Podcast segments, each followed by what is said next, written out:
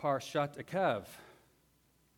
Without David and Jeanette here, the service is cruising right along, out of control, and so we might be done a little bit early.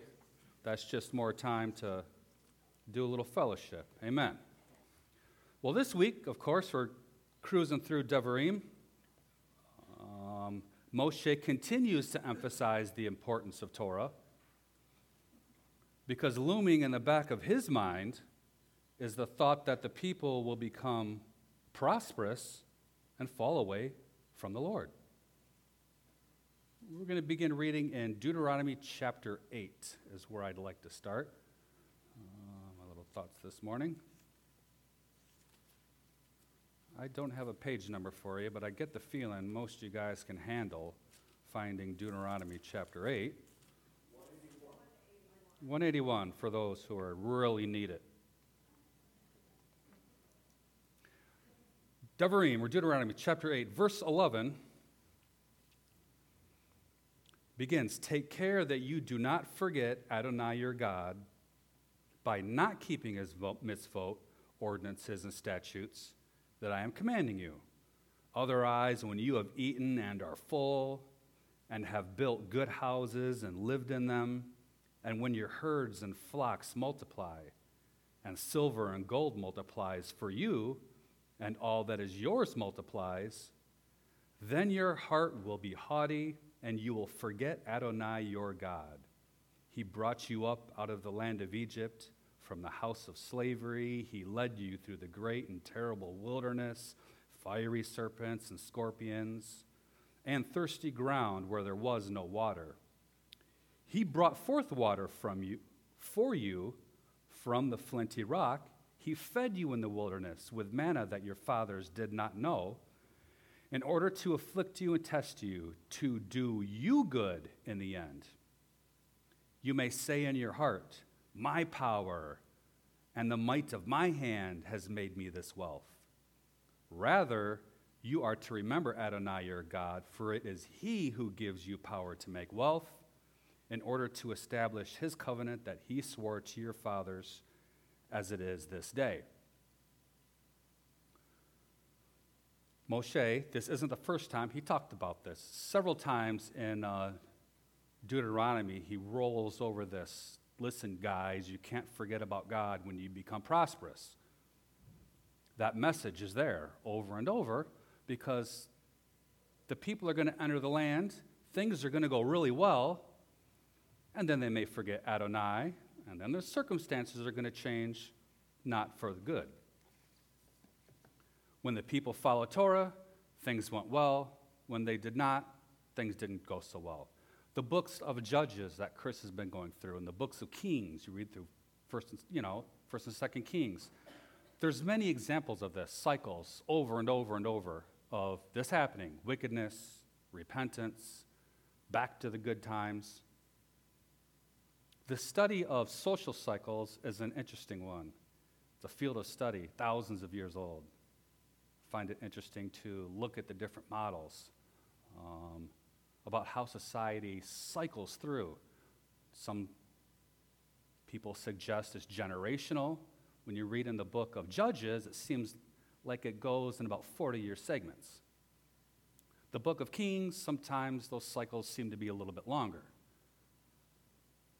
But, anyways, there's common themes on these social cycles, the way just societies kind of handle themselves. There seems to be uh, a, like four parts to it, depending on what model you look at. There's a period of increase, or the good times, as we call it, right? Increase, things are going really well. Then it kind of flattens out, sort of stagnation. There's still good times, but then there's signs of trouble, there's cracks in the foundation. Then it starts to slip down. Society becomes very divided. There's a time of crisis or chaos. And there's a lot of conflict, many downward trends. Things are looking pretty bad. Then there's a transition time, a time where it bottoms out. Sometimes there's a depression, sometimes there's destruction, and then there's rebuilding. Then the rebuilding just leads to good times again, and the cycle goes over and over. I've uh, thought many times about this model, and I've, in my head, I've applied it to modern times. I've come up with a theory about our generations we have in this little model. I can see that the baby boomer generation was the model that really started the increase, the good times. All the other generations I'm going to offend in the next couple minutes.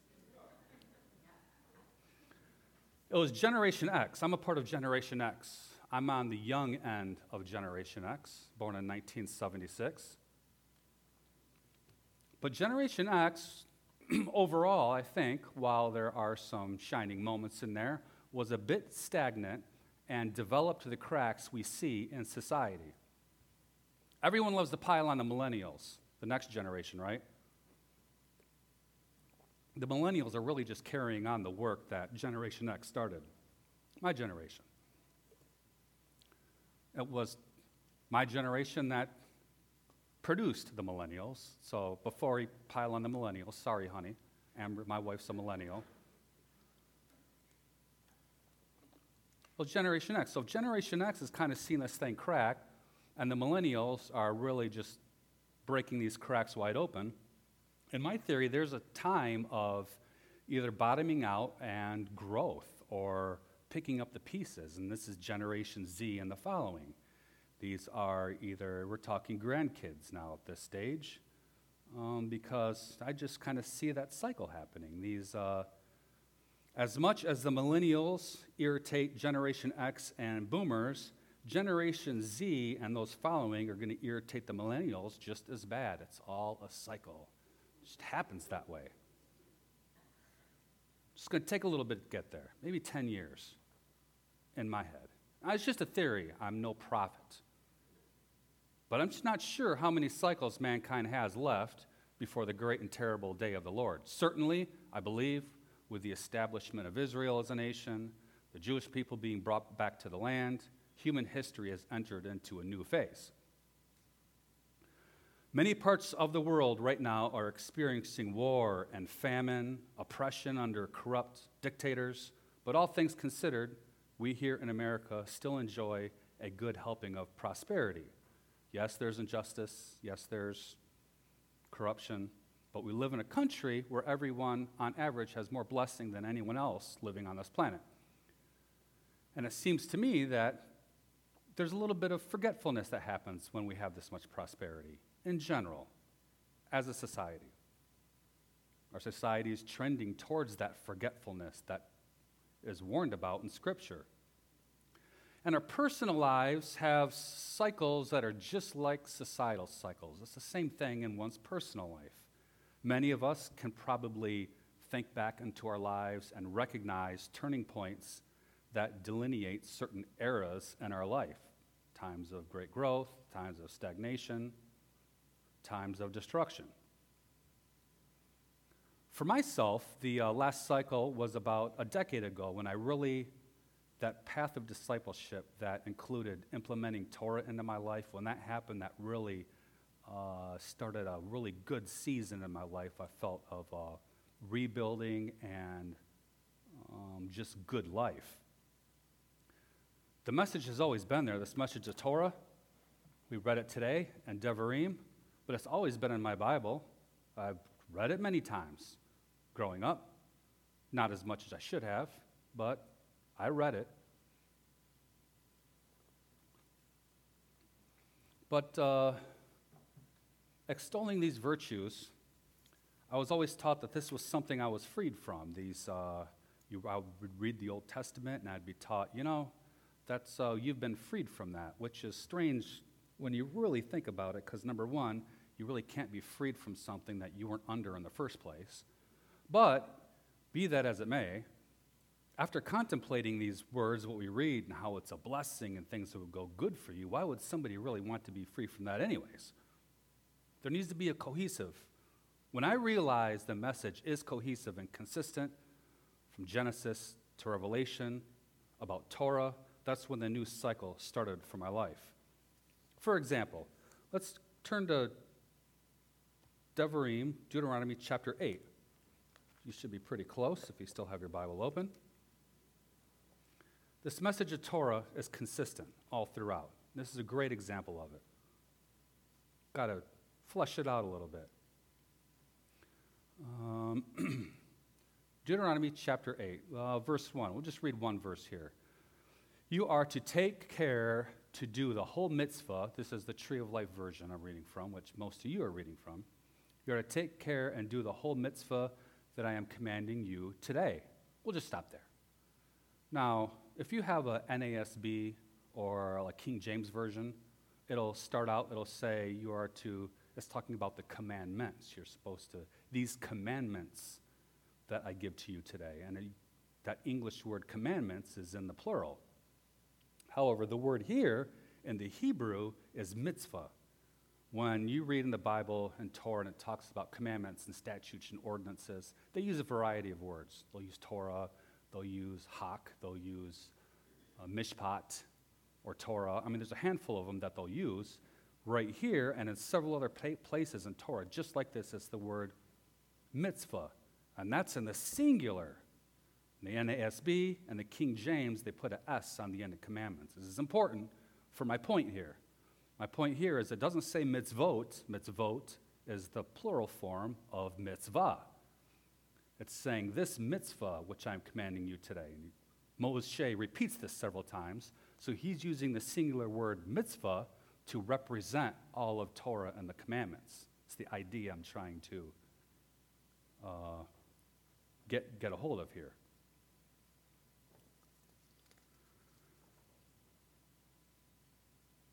Elsewhere, not just in Torah, the idea of mitzvah representing all of the Torah is in a few other places as well. Turn, I have a page number for you here.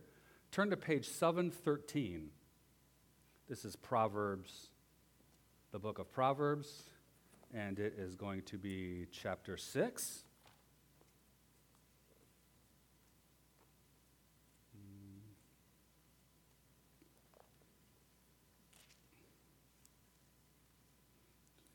Proverbs 12, Proverbs 6. Let's see, where should I? It's always tough to figure out where to start reading because so much of it is good stuff. Maybe I'll start in 20, just because I got a little time. My son, keep your father's mitzvah and forsake not your mother's teaching. Bind them on your heart continually, tie them around your neck. When you walk, they will guide you. When you lie down, they will watch over you. And when you wake up, they will speak to you. For the mitzvah is a lamp, Torah is a light, and corrective discipline the way of life. Now, here you have it there in verse 23. It's emphasized in a couple different ways. Number one, the word mitzvah Word mitzvah here is again in the singular, representing all of Torah.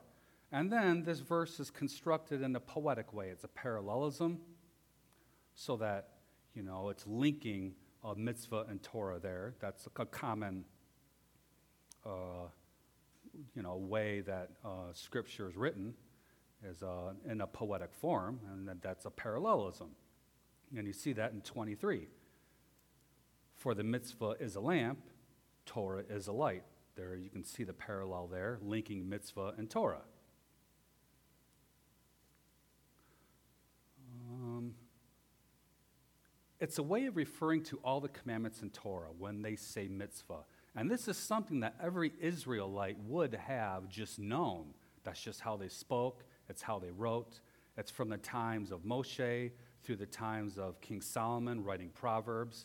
This was just how they understood the Torah. Sometimes they just talk about the mitzvah, and that's understood to mean that's the Torah.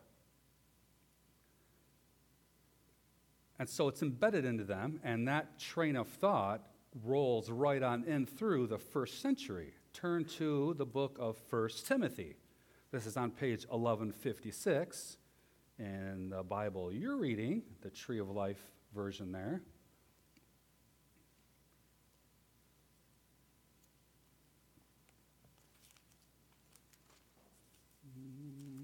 Second Timothy, First Timothy, right there. 1 Timothy chapter 6. we'll begin in verse 11, perhaps. I'll start there. Yeah, yes, I'll start there. 1 Timothy chapter 6, verse 11. But you, O man of God, flee from these things and pursue righteousness, godliness, faithfulness, love, perseverance, and gentleness. Fight the good fight of faith. Take hold of the eternal life.